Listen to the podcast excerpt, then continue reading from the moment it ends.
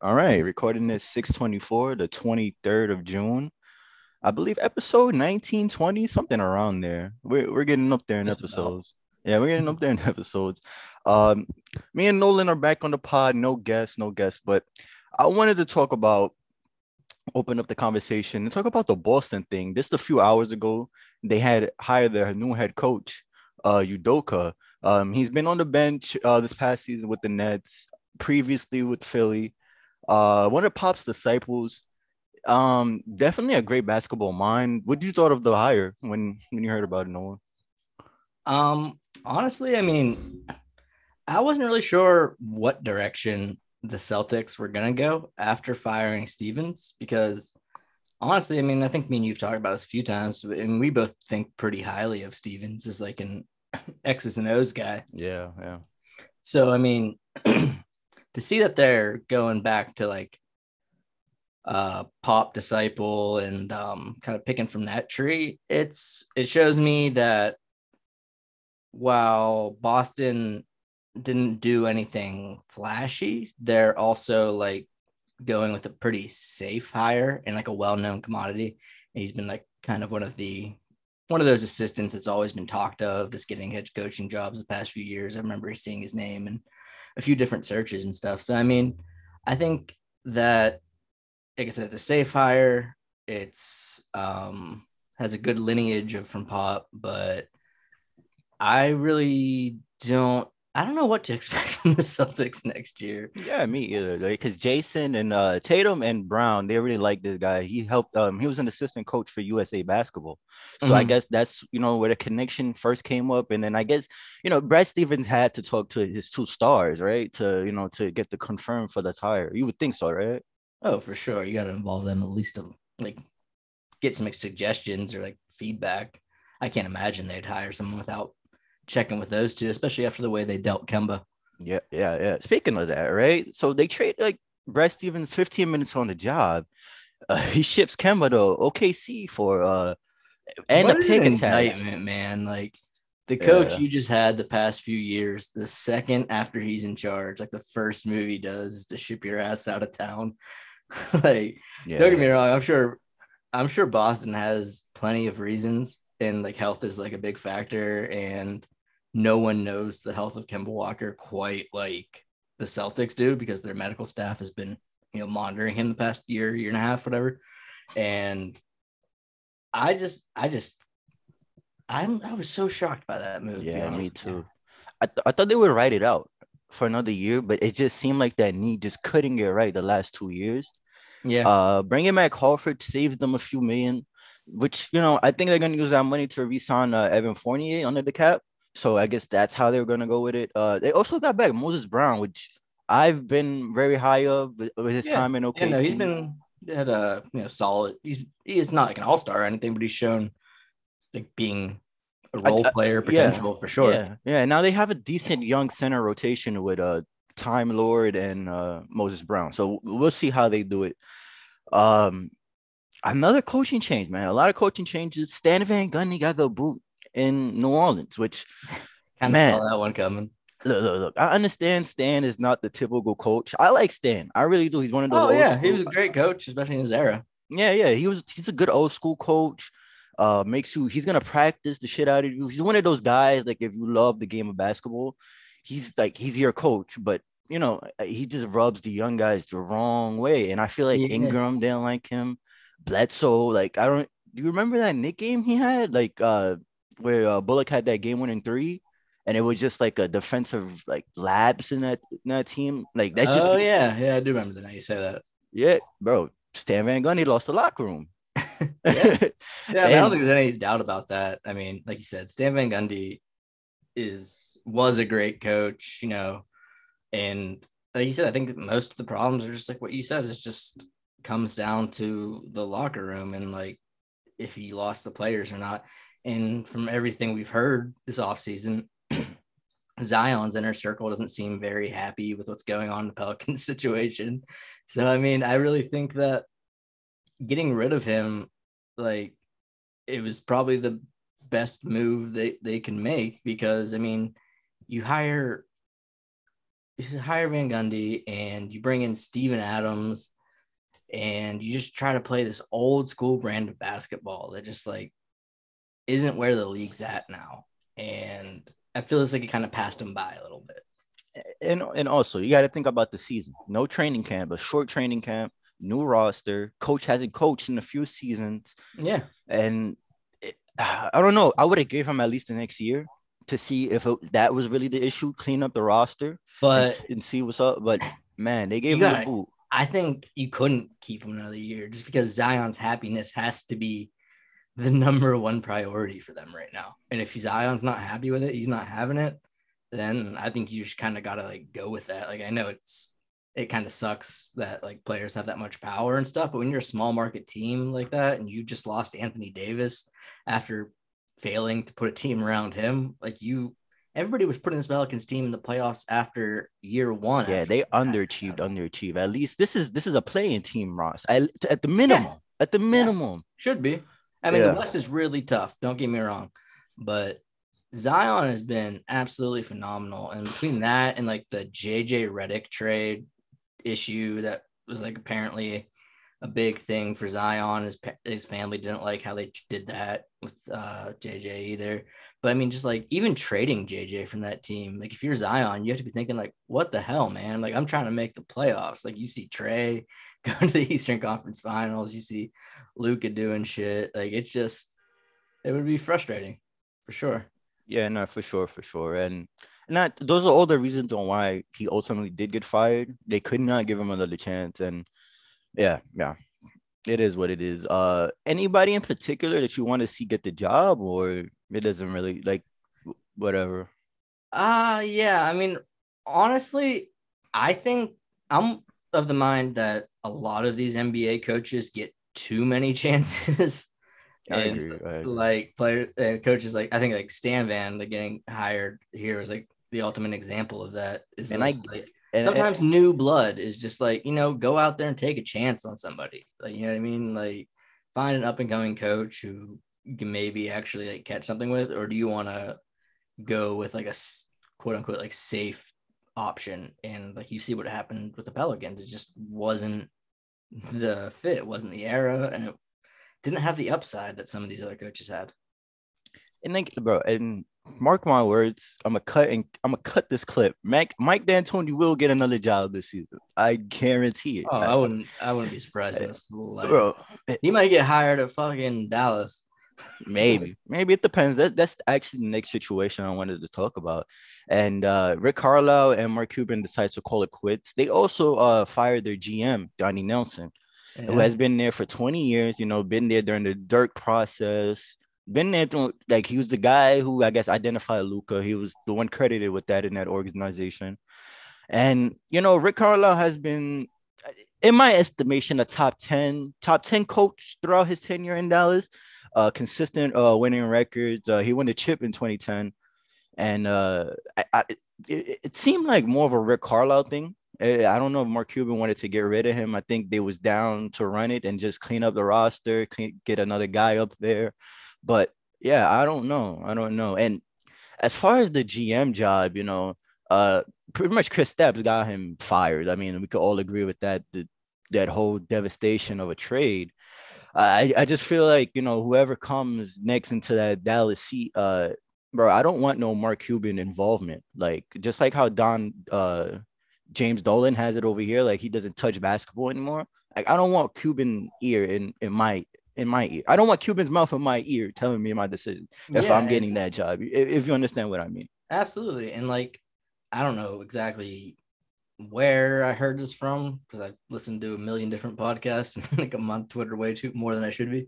But uh, I'm just like hearing that um Dallas doesn't really want to like not that they don't want, but that if you're gonna fire Rick Carlisle and bring someone in and like these are really the first, like you said, all these people have been here for a really long time. These are really the first hires that Mark Cuban has had to make since yeah. buying ownership of this team. And yeah.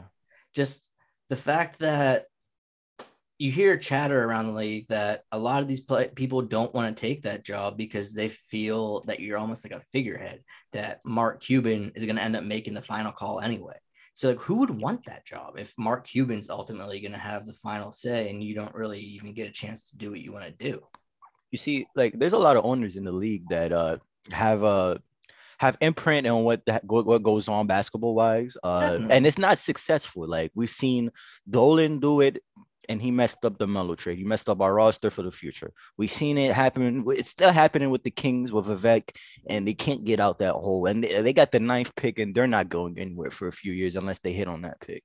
And there's a whole bunch of situations where non-basketball people are making basketball decisions, mostly mm-hmm. based on uh, filling in butts in the seats more like bringing in old stars like you, you you see it a lot throughout the years and uh, i've always was a a big advocate of hire your guys and leave him alone.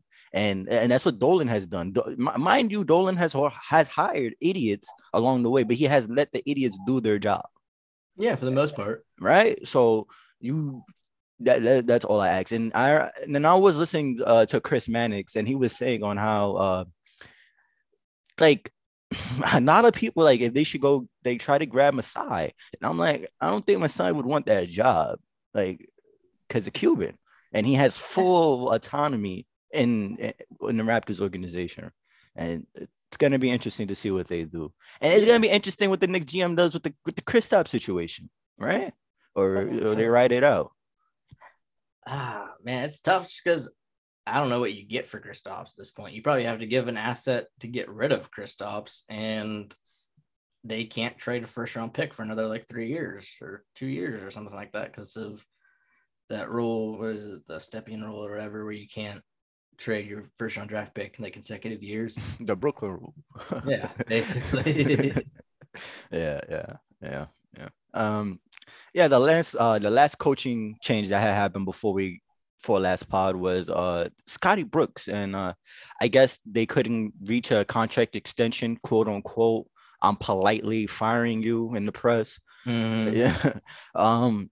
Yeah. I never thought he was a I don't know. He'll probably get another job. I never thought that he would take your team to the next hump. Uh, good leader in the locker room. Uh, you remember the Wizards were pretty much out of it, and uh, you know they dug themselves out of the hole and was able to get into the playoffs. But I, the Wizards know they could do better, and that's the reason why they didn't re-sign him ultimately. Yeah, I mean, I think when they brought him in, the hope was ideally that Durant would come home to DC and he had connections with Scott Brooks from OKC. Yeah. And that would all work out. But when you go the next year, and don't get me wrong, Bradley Beal said he liked him and Russ both said they liked Scott Brooks. But when you have to, I know there were injuries with Westbrook and everything, but you have to fight just to get an eighth seed with two perennial all stars on your team. It just I don't know. I don't think I don't think Scott Brooks is the best coach. I don't think he got the most of his talent at OKC. And I just think that you can, like you said, you can do better if you're okay, if you're uh, uh, the Wizards. You can take a flyer on somebody. You can, there's a lot of coaches out there. Rick Carlisle still out there. You know, I mean, there's a lot of good coaching candidates out there. It's just the matter of do you want to keep status quo just to like keep continuity or do you want to shake things up and try to get a better result and i think that a better coach can bring out the best of those two players a little better than they have been under scott brooks in the first year or two of that deal yeah, yeah, I totally agree. And um, there's still a lot of question marks for them for that team in general mm-hmm. going into the off season. Are they going to break up that tandem of Westbrook and Beal? um, what they're going to do about their wing situation because they're in dire need of guys who could play the wing and you know play play elite defense because bro they're turnstile on defense. Uh, I like uh, Thomas Bryant and Gafford, good center rotation. We'll see mm-hmm. where that takes you in the future, but yeah, yeah. I mean, there's a lot of work to be done with this organization in general. Uh, so yeah, the the few the the coaching jobs that are available, Portland, Pacers, New Orleans, the Magic, and uh, now Dallas. So five jobs available. We'll see how that fills up throughout the throughout the summer. We'll see. Uh, the draft lottery. The draft lottery happened last night, and uh, we was gonna do the pod yesterday, but I decided, you know what, the, the draft lottery has to be in this pod because the Warriors got two picks. We've been talking about the Warriors mm-hmm. many episodes, and we're, we're, excited to see how they rebuild that team with two picks now. The Magic got two picks. The Raptors got four. Gonna be interesting to see how they manage at four. Um, yeah, the Kings got nine. Fuck y'all. It's good for y'all. I hope I hope whoever y'all pick at nine is a bust. The Hornets get 11. It's gonna be interesting to see who they get to Lamelo. Uh, what's what's the most interesting thing that happened, and what's gonna what's what's eye popping for you in this lottery? Um, I think honestly, that this is one of the deeper drafts we've had in a few years, and it's one of the rare times you can say probably all t- the teams in the top four have like like one reasonably. Like, you know, I don't think any of those four teams will be disappointed to say that they're in the top four. Yeah, man. So, I mean, like, I don't know. I think for Detroit, it's really cool because they have a nice little young core going, Saddiq Bey and everything. And like, I don't know. They're after the Blake Griffin thing and the D Rose, like getting rid of like all those like the hopes that they had of like being a playoff team this year, just like selling them off really early in the season even before the trade deadline. Like, I, I just like good basketball karma for the first to end up in Detroit. Yeah, yes, sir. And uh, you know, it's gonna be interesting to see how because uh Killian, they had drafted Killian last year, and uh Killian is a pure point guard, you know, yeah. and uh, he doesn't. I don't know. I don't know how he's working on in the summer, but right now he doesn't have the tools offensively to play the two. But he is, and he he he he's very he's a very smart defender. Uh, his ball vision is amazing. He's a good basketball player. So it's gonna be interesting to see how he plays with Cade because Cade is a yeah. 6'8, 240 monster who, who could do everything on the court. And if he pans out like he's supposed to pan out, the Detroit basketball will, will be back in a few years. I, I, have no doubt about that. Uh, the Rockets at two, most likely selecting uh, Jalen Green, which is and it's just going to be a nice fit uh, to see him play. Him that that pick and roll with him and Christian Wood is going to be pretty pretty pretty fun. It's yeah. going to be pretty fun. Uh, the Cavs, bro, like that's the one thing that kind of, bro, because they got Okoro at five last year, and now they, they get the third pick, and now they get to pick either between Mobley, Suggs. If they want Kuminga, Kuminga is going to be a good prospect. So, man, they got so many first round draft picks since LeBron left. Like it's just insane to me. I don't understand the NBA. The Knicks haven't moved up in a draft lottery since the first draft lottery, and Cleveland gets a pick every year, even when they bust on them with like Anthony Bennett and Andrew Wiggins and trade it for like Kevin Love just to get LeBron back. Like I just I hate it. I hate Cleveland what do you think Cleveland does with the pick? Because they have to pay, they have to make a decision to pick Holland. So it's either that or draft a guard, or because you still got Garland for another year, then you have to pay him. Yeah, I don't know if you want to take a center because you have Jarrett Allen that you traded the first round pick for, and you intend to pay him, right? So, yeah. where do you think they go with that, Nolan? Um, it's tough to say. I mean, I don't think the anybody is really sold on Sexton at this point. Yeah. Like I think if if you're saying that you're sold on Sexton, you're just kind of probably a homer.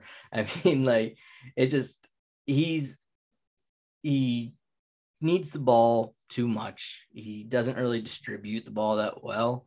And I think that you could probably trade him and get something decent back and still draft the guard you want in the first round. So I think pairing someone else with Garland or even just like letting all three of those guards like work in the backcourt for a year and like seeing what works with what and like who fits with who.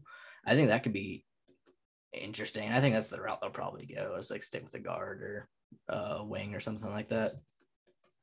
Uh, I, I know you've seen those Collin Sexton to New York uh, tweets on your on your timeline. I know you because yeah, I have. Not about that. Yeah, me either at all, man, at all. Because he put up some decent numbers, and you know he's gonna want to get paid, bro. Like, a surplus of ninety million dollars is going to be coming his way, but not from us. People are saying like that the Ja Morant and like um uh, De'Aaron Fox contract sh- should be like a guide for that, thinking like he can, and like maybe he does develop into a player like that. But right now he's not that player, and I don't think the Knicks are in a position that they can really risk being. they can take that risk on, given like where they're at with their roster and like having to pay Randle, having to pay Mitch probably this next year, and then RJ's extension looming. Like you can't take a shot on a player like that if you're not sure what you're getting back. Yeah, man. And uh, the Warriors got seven and fourteen. They had gotten Wiseman last year with the, I believe, the second pick. Um, what do I mean? I I really do like Bouknight for this team. Comes off the bench, give you a little scoring punch. Maybe they draft the the guard from uh, Mitchell from Baylor. Maybe they got maybe they draft the guard uh, the guard from Baylor. But man, they got assets, man. They got assets now. Yeah, now it's numbers. I think, I think, they'll make a trade. I don't think there's. I don't. They definitely won't t- draft two rookies. I don't think in the first round. I think they'll at least trade one of them. Maybe, maybe. Would you any any team in the top fourteen that you would want the Knicks to trade up if there was like uh, there was an opportunity? Because I don't know, thirteen. I don't know, fourteen maybe. 12 with the Spurs. I don't know if there's anybody in the bank in a lottery that they can't get at 19 that they're intrigued with. That's it really depends on how those like first 10 picks go. I mean, if someone like Moody drops to 12 or something and you can package all three of your picks or you know three good ones and then one other second rounder and get a player like that back. I mean, it depends on what the front office and the scouting department think of him. I mean, I love Moses Moody as a player. And um, I think that if you can get a player like that, you should take a chance. But there's also the chance that that backfires, like you saw, like the Sixers whenever they traded up for Fultz. I mean, I don't think it's that big of a. I mean, that was like a pretty. That's a, that's an outlier. Usually, when you trade up, you're getting a pretty solid player. But I mean, I just think that if you're going to trade up, you really, really have to be sold on who it is. And I don't think if the draft falls the way I think it's going to fall, that there's really that many great trade up options. Cause I think, I don't think the Knicks have the assets to get into the top, past the top eight. And after that, it's kind of like, I feel like you're better off taking two shots than just trading them up and getting some guy up there. I don't think the difference is that much between 10 and 19 and is like that great that you should trade two picks away just to move up to that small of a increment of talent level. Yeah. Um, so I, another uh, small storyline behind this draft lottery was that you know Chicago and Minnesota they didn't get their pick. You know the trade the trade for D'Lo. Uh, they wasn't they traded if it landed outside the top four, I believe. I've been seeing top three, but it, it's top four, I believe. And if it falls outside, then you know they lose their pick and uh landed at seven. So boom, there you go, uh, right there. And then uh Chicago. I, I believe Chicago, it was more of uh if it didn't land in top five, then they would get their pick. And it did land in top five, and you know, it was the match. It was a uh, it's now the Magic pick because of that Vucevic trade. You know, we we ripped them for that Vucevic trade, and they shouldn't have never done it. And how they don't have their fifth pick, and this team is in dire need of talent. Like we said before, they're they're probably going to get Lonzo and just spend the money because they're gonna have it. Mm-hmm. But yeah, it's gonna be it's gonna be interesting. And in Minnesota, I, like there's this guy I forgot his Twitter handle, but he he's a Minnesota fan and he literally beefs with like all the fan base. And I follow him because he's like one of the most funny accounts on Twitter. And he yeah, gets it, yeah. he gets it, he gets it in with everybody. and uh and that fan base pretty much said like they don't care because they got uh Bolmaro. Remember when we did that deal with them and they we had selected Bolmaro for them? Oh yeah, yeah. Yeah, so he's coming over. So it's pretty much like, you know, another rookie coming in. And then they never even really had a chance to see D'Lo with KAT and uh, Edwards for a whole season. So uh, that that's the that's the direction they're looking at it. But you know, you know, they're just, you know, hiding their sorrow. You know, they're mad they lost their pick. Oh, definitely. I mean, don't get Ant Edwards is really good. and Everything. He's one of my favorite like young players in the league. He's like talent wise. I mean, I don't really love his like personality that much, just because he's like knocked the Knicks a few times. But I mean, yeah, I I think they have a pretty good young core there. Yeah, yeah. Um, but, um, what you're saying is um about the trade to Orlando. Orlando having five and eight now.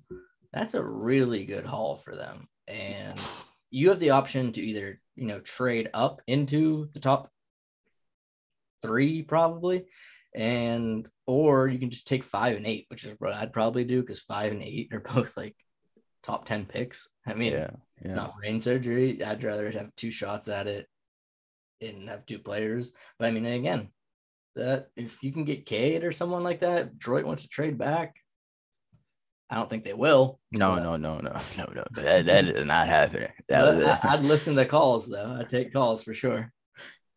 I mean, yeah, the Magic are that's a good point, man. Because the Magic are a very good position. Five and eight, you know, for a rebuilding team in this stage.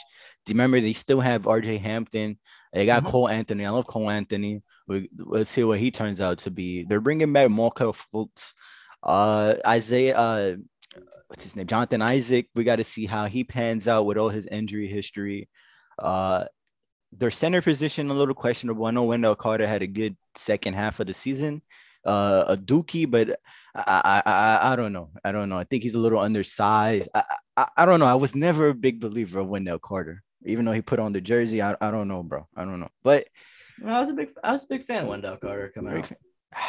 I don't know. Uh, I don't know, man. For a high pick like that, I, he's a good NBA player, but I mean, what pick did he go? He went six or five. No, he went five a few years ago. Yeah, he went five. Yeah, it's a little high. Yeah, I think he's a top ten talent for sure in that draft, but I don't know if he's yeah, I don't know if he's top five. yeah, he was he was drafted high, and he he he was supposed to pretty much he was supposed to be what Triple J is now, right? you know, a guy who could play the four and the five, who's yeah, big and strong. Compare him to Horford a lot. Yeah, yeah, that's the type of big he's supposed to be. We'll, we'll see how he pans out. I, I'm cheering for him, but the, I don't know the expectations, and he's been hurt, bro. Like he's been. Yeah, that's hurt, the biggest hurt. thing is you just can't stay healthy. Yeah, and I always say, man, the best, the best whatever they say, you know, availability is the best of ability. Yeah, you know? I got you. Yeah, yeah, whatever, whatever. But you know a lot on my mind. But yeah, it's, it's going to be interesting to see.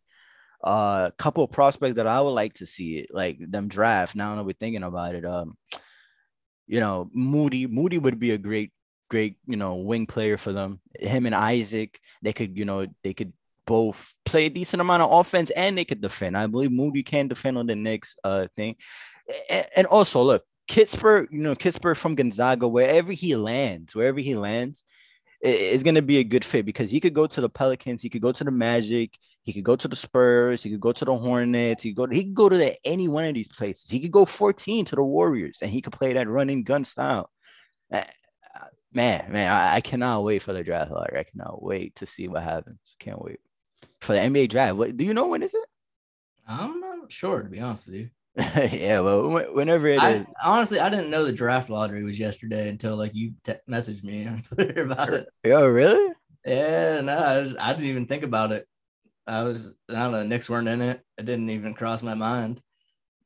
I know, cause like um, I follow I follow a few of these prospects like throughout high school and like in college uh, and stuff. So it's kind of like it's one of those like because you get to pick, you get to see like where these guys actually gonna go. You could actually project, and yeah. I always been like I want to see what a lottery. I, I need to know when the lottery is because and, and and all that heartbreak with the Knicks and stuff. You know how that goes. Oh, for sure. Yeah, that year was way too well. well, we were supposed to get Zion, man. The year they changed the rule. Yeah, it, it, it's Fuck crazy. Philly for that. yeah, yeah, yeah, that's another reason why I hate Philly sports, bro. Honestly. Yeah, man. Uh, you know what? Speaking of Philly and the playoffs, you know we could jump right into that, right? Because man, the Hawks shocked shocked the world and, and won game seven. Uh, you know, a few things, a few things on my notes that I wanted to, you know, say about this series. You know, you know, Tobias Harris, you know, for him being the main threat on the perimeter, like a lead threat on the perimeter, and him not being able to cover up ground for Joel Embiid, for him, you know, because of his knee towards the second half you you you see towards the second half Joel missing shots, typical like you know fadeaway, you know mid ranges that are that are easy for him, easy post ups. He's missing layups. He's he falling on the floor so much. Yeah, he's settling for threes, and it's like you know it's those moments where I'm yelling at my TV like, "Yo, Tobias, like yo, go get the ball, go attack, go pick and roll, go do something." and I don't know, Doc Rivers just doesn't call plays for him at the end of the game. I don't know, and it's and he doesn't hit his shots too.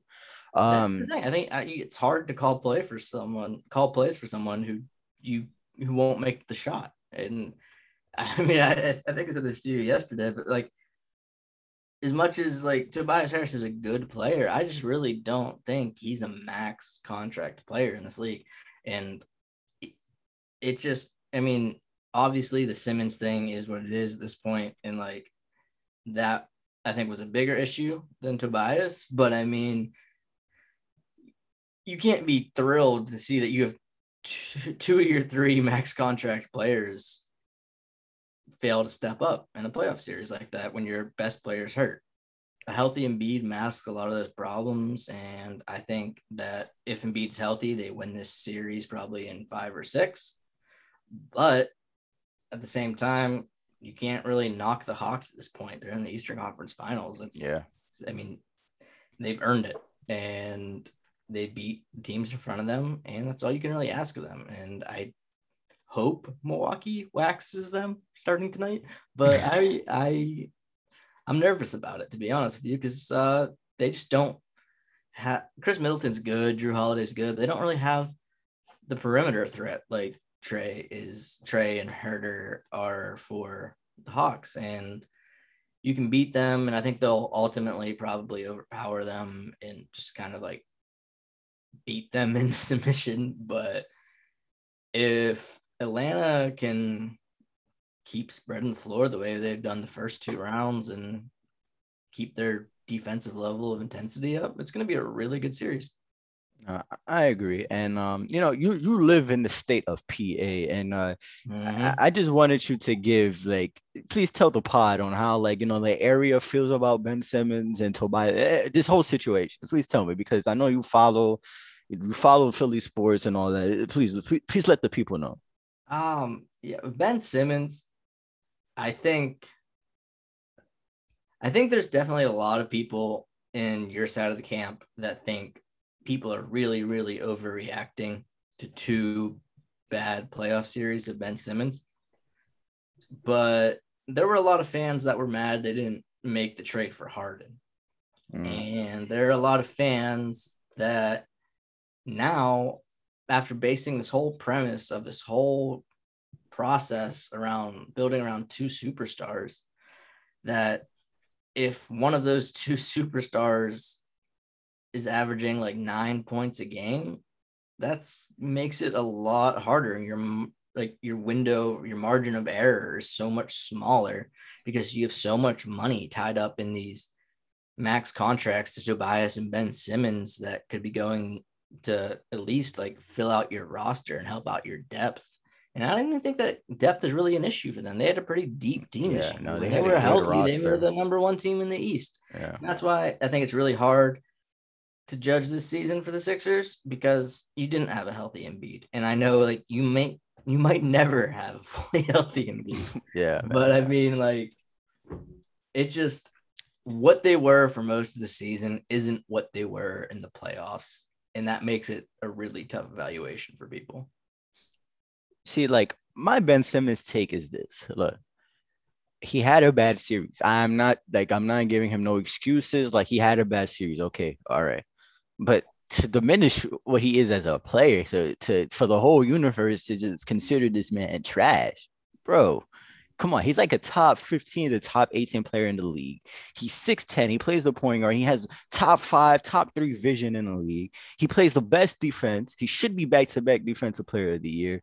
His rookie year, he beat the Heat by himself. He didn't have him beat his rookie year, and he beat them in a playoff series. He, I know y'all remember when he beat Brooklyn. He dropped like 30. He dropped like a 30 point triple double. Was in the crowd's face, flexing. I, I watched that game, bro. I watched that game live, and I'm like, that's that. I think that's the moment I really, really, really like fell in love with the player Ben Simmons. Like this dude is an animal.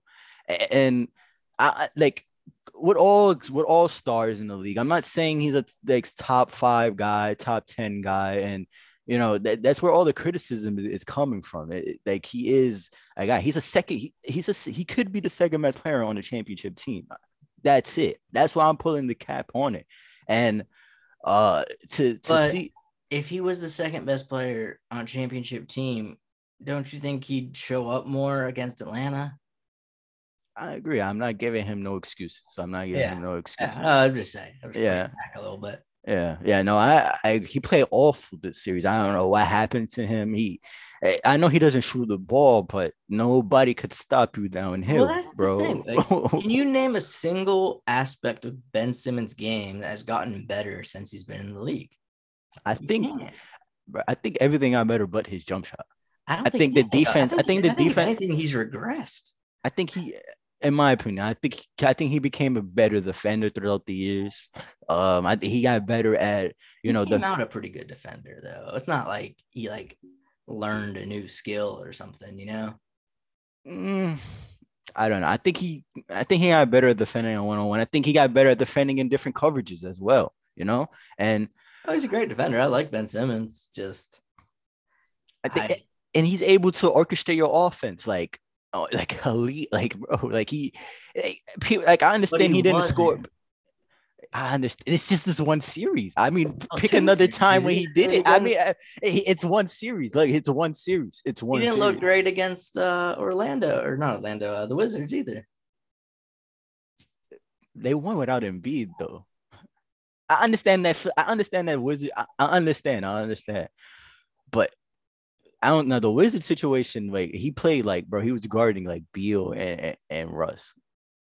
Yeah, And it- Yeah, like, come on, man. Y'all want him to. To everybody talks up his defense. I mean, he got torched by Beal and Westbrook, and then now he's getting lit up by Trae Young. Like, if he's this great of a defender and it's like such a great skill for him, don't you think like they'd have an answer for the pick and roll? I, I I- I don't have a I don't have a rebuttal to that. I'm not- Nah, I'm I, don't because I'm trying to fight. I'm trying to defend. I'm trying to be double advocating for for him. But like I understand where y'all coming man. from. Yeah, it- it Maybe, really maybe, maybe I'm a little too close to it. like yeah, he does, but I'm frustrated, man. Yeah, frustrated. I I didn't expect him, you know, to be a great three point shooter, but I didn't think he'd be afraid to shoot the ball. You know what's frustrating to see Knicks fans saying that they don't want Ben Simmons on the team. I don't want Ben Simmons. Bro. I'm, I'm that Knicks fan. He would im- number Okay. Number okay. one. my, que- my my thing is you're sitting here telling me how much you don't want Kyle or yeah Kyle Lowry. No, no, I want Kyle. because No, no, oh no, no, no, I'm sorry, Demar Derozan because of spacing, and you want to bring in Ben goddamn No, Simmons? because that's all Demar does, though, is score the ball, though. Like he's an okay defender, but bro, like the main the reason why you're bringing in Demar is to score, and we don't need that mid range game and and- right now. But what we can use is another big defender who could that you could throw on anybody. What we can use is another point guard who could initiate the offense way better than Peyton. And what we can use is a guy who. Bruh, come on, come on. I don't. He he he helps our team more than he doesn't. We're gonna get know. more I points in there's certain- transition. we were last in transition. certain ceiling on players like Simmons and to some level like Westbrook who can't reliably hit open threes and like this modern day NBA. I think it really limits the spacing on the floor for your offense. I think it causes a lot of trouble troubles that you see in the playoffs. I mean, do you think like obviously Ben Simmons didn't have do you think he makes a difference in the series the Knicks versus the Hawks? He didn't make a he didn't make a difference against the Sixers. And and that's why I, I asked myself that Uh, does he make does he make a difference in that series? And I don't think so. I think Thibs is such a good schematic, like defensive coach that you don't need uh You don't think it's tighter? defender. You don't think it's tighter? I don't really think it is because I mean, like he didn't stop anybody in Atlanta when he was with Philly in the next round. Like it's like the defense didn't do anything. He got the same results. Yeah, yeah, yeah. No, no, I, I see all your points. I I really do, and it's very hard to argue against it, you know. Uh-huh. But yeah, yeah, yeah. I don't know, Oh, man. man, it really is because I Yeah. do like Ben Simmons as a player. I really do. But and, and to say and and it's his just sk- the ceiling on him. I don't know what it is. I don't know how much better he gets, and I don't know. You're seeing it now with Philly, like if he can be that second guy. if if say like they trade him to Portland, Portland becomes a better team, right? Definitely, but I think that's uh, yeah, that's what trade I actually talked to my buddy about a few times is um McCollum for Simmons. I think that's a trade that works out really good for both teams. I think Portland's defense gets a lot better. I think that you have someone that when you double team Dame Lillard, that you can play four on three and have Ben Simmons distribute to the open shooter or attack the rim if he decides he wants to start attacking the rim again. And I mean, I think that McCollum to the Sixers is like exactly what that offense needs. And I think that they're, I think Doc is a decent enough coach defensively and that Embiid is a good enough defender that you can take that. Like, I don't think the loss of Simmons is completely like makes them a trash defense or anything like that. So I think they can make up for that loss defensively. But I think the amount of room that that'll create on the floor to have someone that can run the pick and roll and shoot threes like CJ would is probably the best fit that you can reasonably expect to get for Ben Simmons after that playoff series because he hasn't helped his trade value like at all. Yeah, remember Ben Simmons made a third All NBA team last year too. Remember Yeah. that? Remember that. no, he's But- good. Yeah, yeah, yeah. But it's hard to be like, yo, look at his like his skill set will, won't help our team. Like it's it's hard for me to say that to sit up here and be like, no, like I won't put together like a package. Like I'm not saying two first round picks or anything, but you know, a pick or uh, They ain't gonna give him away.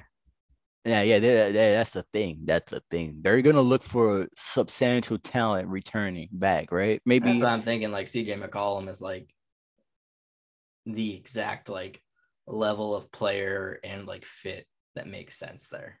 I was listening to the Bill Simmons podcast and he was saying um Orlando, you know, Orlando gives up some of their assets and they, you know, they get Ben Simmons, you know, the Sixers get a little younger uh in the perimeter and they and they pretty much put a team around Ben Simmons because Ben Simmons is only 23, 24 years old. He hasn't really hit his prime. Still a young guy. Mhm. And you know, he still has a lot, a lot of years left in the league. And it's gonna be interesting to see, you know, if he does stay in Philly or or, or he doesn't. You know, it- it's gonna be interesting to see. And we're definitely gonna be here to talk about it. So Yeah, for sure. the the next series, uh, Brooklyn versus Bucks, it goes seven games. You know, after that 0-2 start, me and you were pretty much like, yeah, this is over with. But Kyrie went down, and then Harden tried to come back, and Harden didn't look the same. And you know, KD was playing out of his mind 35, 10, and 5, insane percentages. Almost sent them home, but you know, his foot was on the line, which is pro.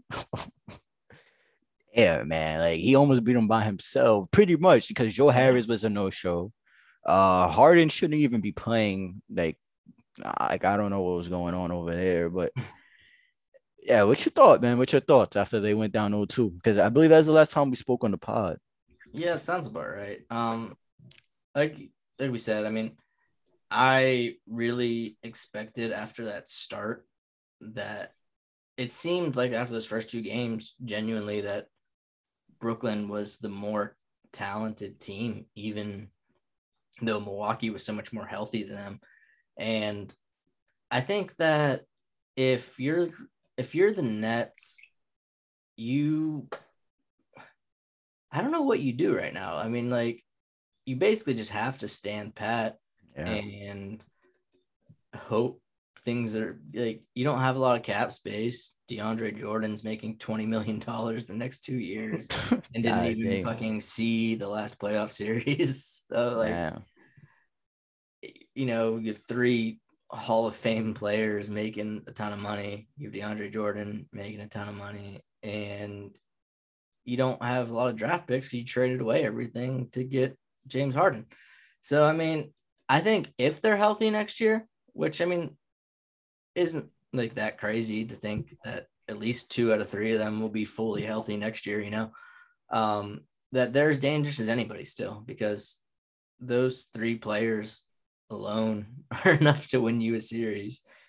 uh, yet alone with everybody else on their team and everything. So I mean, I think when they're healthy, Brooklyn is still probably the team to beat in the East next year.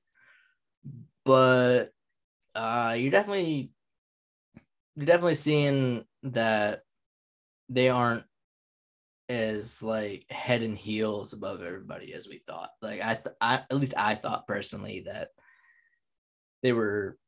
I didn't think they would lose to the Bucks. I mean, I don't know. Maybe I kind of underrated this Bucks team a little bit, but I really thought Brooklyn was gonna win five, six games. You got to think, right? It's really hard, right? Because you know, because you could tell like there was a big, big disparity when Kyrie was on the court. Like you could tell, like, oh, the Nets are way better than the than the Bucks. They're gonna go on and win the championship. Harden's gonna come back at some point in time, but it looks like injuries really got the best of them in this series. Uh, you know, I know you were ragging on Middleton, but Middleton played really well. You know, after No, game did. two, He those, did.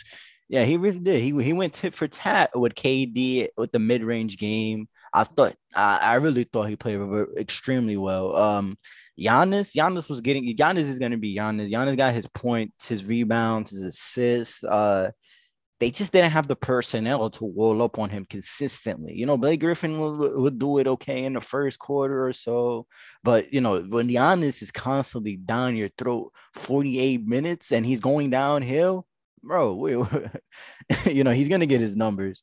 Uh, you know, the disappearance of Joe Harris was kind of, you know, disappointing because if they would have got the regular Joe Harris, not even like a postseason version of him, not not not a playoff Joe, just like a regular regular season Regular game. Joe. Yeah, if they got even a regular Joe, you know, they probably would have beat the Bucks, right? Because Yeah. they were just daring him to shoot at some time. You could tell he lost his confidence. Uh, you know, Jrue Holiday. Jrue Holiday was okay defensively. No, you know, Defensively great, offensively just really as you scratching your head sometimes. Yeah, yeah, yeah. His game is really weird offensively, right? Like it's all predicated on timing. He doesn't really have a bag, bro. Like he'll try to get past you and then flip it up a little, like you know, real quick on you. Yeah, he's Like, definitely it- someone that relies on like his defense and athleticism more than like his like skill. Yeah, yeah. Um, you know, they match up with the Hawks. You you touched on it a little bit. Uh, at the end of the day, I just don't think they match up with them. I think, you know, with, with the combination of Giannis and Middleton and Holiday and you know the toughness of PJ Tucker, you know, the Hawks will fight. You know, I guess that's just that's just how they are built this year, I guess. But man, it's a, I think it's a tall order. It's a tall. It's not a discombobulated Philly team. This team is you know together, and they they see the chip because if you look out west, you get a bang, you got a banged up Clipper team, and you have to go through the Suns most likely, right? So Yeah. they, they see the Then again, Clippers have been down 0-2 every series so far. So, Yeah, yeah, yeah. but no Uh, Kawhi. That's that's that's that's big. That's big. That's big. Matter of fact, no, that, that could be the last series we talk about right now. The the Suns and Clippers. Mhm. Um, the game last night, man. Like like you said. Cameron Payne, bro. Like, man, we talk about him before, but we have to speak on him again because you know, out of uh, Murray State, not in the league, you know, come back and, and to do this on the biggest stage is ridiculous, bro. And like, you know, what's the funny thing about Cameron Payne? His his shooting, like the way he shoots the ball, bro. it looks awkward as hell. But it goes in. Yeah. It goes in. Yeah, man. And Van Gundy was like, you know, you just don't mess with a guy that's, you know, putting the ball through the hoop. Yo. You know, uh Ayton has surprised me this playoffs. You know, I knew he I'm would sorry, be. real quick, I think like, Cam Payne's only what like 26. Yeah, yeah. He's like he's super young. He's like in his mid twenties. I mean, he was like a lottery pick, and then it was just like a bum for a little bit. But I mean, like figuring out the game of basketball at age 26 isn't like, you know, like crazy. You know, like a lot of players develop like a little later like that. So it's, it's cool to see. Yeah, for sure. Um, another like Ayton, Ayton was, a, was like another player that surprised me a lot through this playoffs. You know, when he got drafted, he was a guy that I was bro. yeah, I, I was high on him, but uh, I guess he could be a perennial all star, maybe. I know he was gonna be a solid big. I know he was gonna be, you know, at least at minimum like an 18 10 guy. I like the Mhm. way I like, you know, he was physically ready for the NBA. But you know, I didn't expect this defensive versatility from him. You know, him being able to move his feet, him to learn from uh Rudy Gobert, because you know the Clippers, you know how they had him, you know, away from the basket, and you know his tendency is, yo, I gotta defend the rim. So every time they cut through, Terrence Mann was open in the corner, Reggie Jackson was open in the corner, you know, all like all that stuff. And they they were able to expose, and they can't do that way, Ayton, because Ayton is able to move his feet, and you know he's able to you know, pretend like he's pre- pretend like he's uh rim protection, pretend like he's being rim protection, and slide his feet back to the corner, which is amazing. I've seen him do that like seven times in a row. I'm like, shit, this this, this nigga will move. Yeah, he's light on his feet, man. Yeah, man, and um, yeah, I think the way that uh Monty Williams has has the Suns playing, man, that's. And I told you last pod, does this feel like a Sun? Does this feel like a finals run? And he was like, uh, I don't know. I think that don't was before know." Kawhi got hurt, though. Yeah, right? yeah, yeah, yeah, yeah. That But changes it a bit. I don't know. I, I feel like I felt the magic from the TV, man. After that Denver, I was like, man, it feels like a finals run. It feels like, yeah, but I don't know. But you know, Well, all they- finals. the thing too. They did this first two games without Chris Paul playing. Yeah, He's coming back game three. yep, yep. And we don't know the timetable with Kawhi, and we never really got to talk. I don't think he's coming back. Yeah, yeah. I think it's over with. I Maybe if they made the finals or something, but I don't think this series. and even even the finals, I don't think he'd he'd be a shell of himself if he came back at all. and you might risk injury again. We saw Yeah, that and, KD. like, For someone that already has like an injury history like Kawhi, I can't see him being like too thrilled about that idea. And that's unfortunate because man, we uh, this was their year, bro. This was their year. They had to get through the Suns and probably the Bucks. And with a healthy Kawhi, I got the Clippers. But man, the way the Suns are playing, and and that, and like you said, like that is all-time out of like you know out of timeout and in the game play. Like there doesn't get better than that. The alley Yeah, what a pass from Crowder, man. Yeah, yeah, man, yeah. Did you see Stephen A's uh, reaction? Oh, him and Wilbon, yeah, yeah. that that was my reaction for real. Oh hell yeah, dude! I was like, whole like, I barely even like caught it. You know, I wasn't even like expecting. I don't know why I wasn't expecting an oop when there's like less than a second left, but like I was just like, holy shit, dude! That was such a great play, and Ayton just, man, he's a special. He's special. He's gonna be a good big. He's gonna be a good big for. I don't know if you know he'll be all time or anything like that, but I mean he's gonna be a solid, solid big in the league. I And he's athletic enough to, you know, move around with some of these smaller fives too. Yeah, yeah. AN, yeah, AN is definitely you could call him, you know, the Western Conference version of Bam. Right though, him and Bam are really comparable. I think AN has a little has a better offensive game, you know. But, yeah, I think I think Bam's a little better defensively and Ayton's a little better offensively. but, but- definitely comparable, right? Yeah, no, they're definitely similar. Yeah. I want to give credit to uh Paul George. You know, Paul George averaging 35 and 5. Uh He hit what would have been the game winner if it wasn't for that crazy Yeah. inbound play. he's been going tat for tat with uh, with, with D Book. Like he Uh-huh. has, like he has, like that third quarter in game one, him and D Book, they were going right at each other. Uh, game two as well. Um, he missed those two free throws, which is just like, bro, like come on, they was right Yeah. there. They were right there, man. They were right there. They iced the game, And that was definitely the turning point. man. But he he has been hooping. Um, Reggie Jackson has been hooping as well. Um, Mhm. Yeah, yeah. The- man's a fraud, bro. Sorry, sorry. But Aw, next season, we'll, we'll, we'll see how he plays next season. But in this moment, in this moment of time, he is playing out of his mind, baller. bro. I, I don't know if he like, I, I don't know, man. If, Fountain him of youth, Mike- baby. if he spoke to Jordan or uh, I don't know what happened, or Kobe is playing through him or Some something. Michael secret stuff at halftime.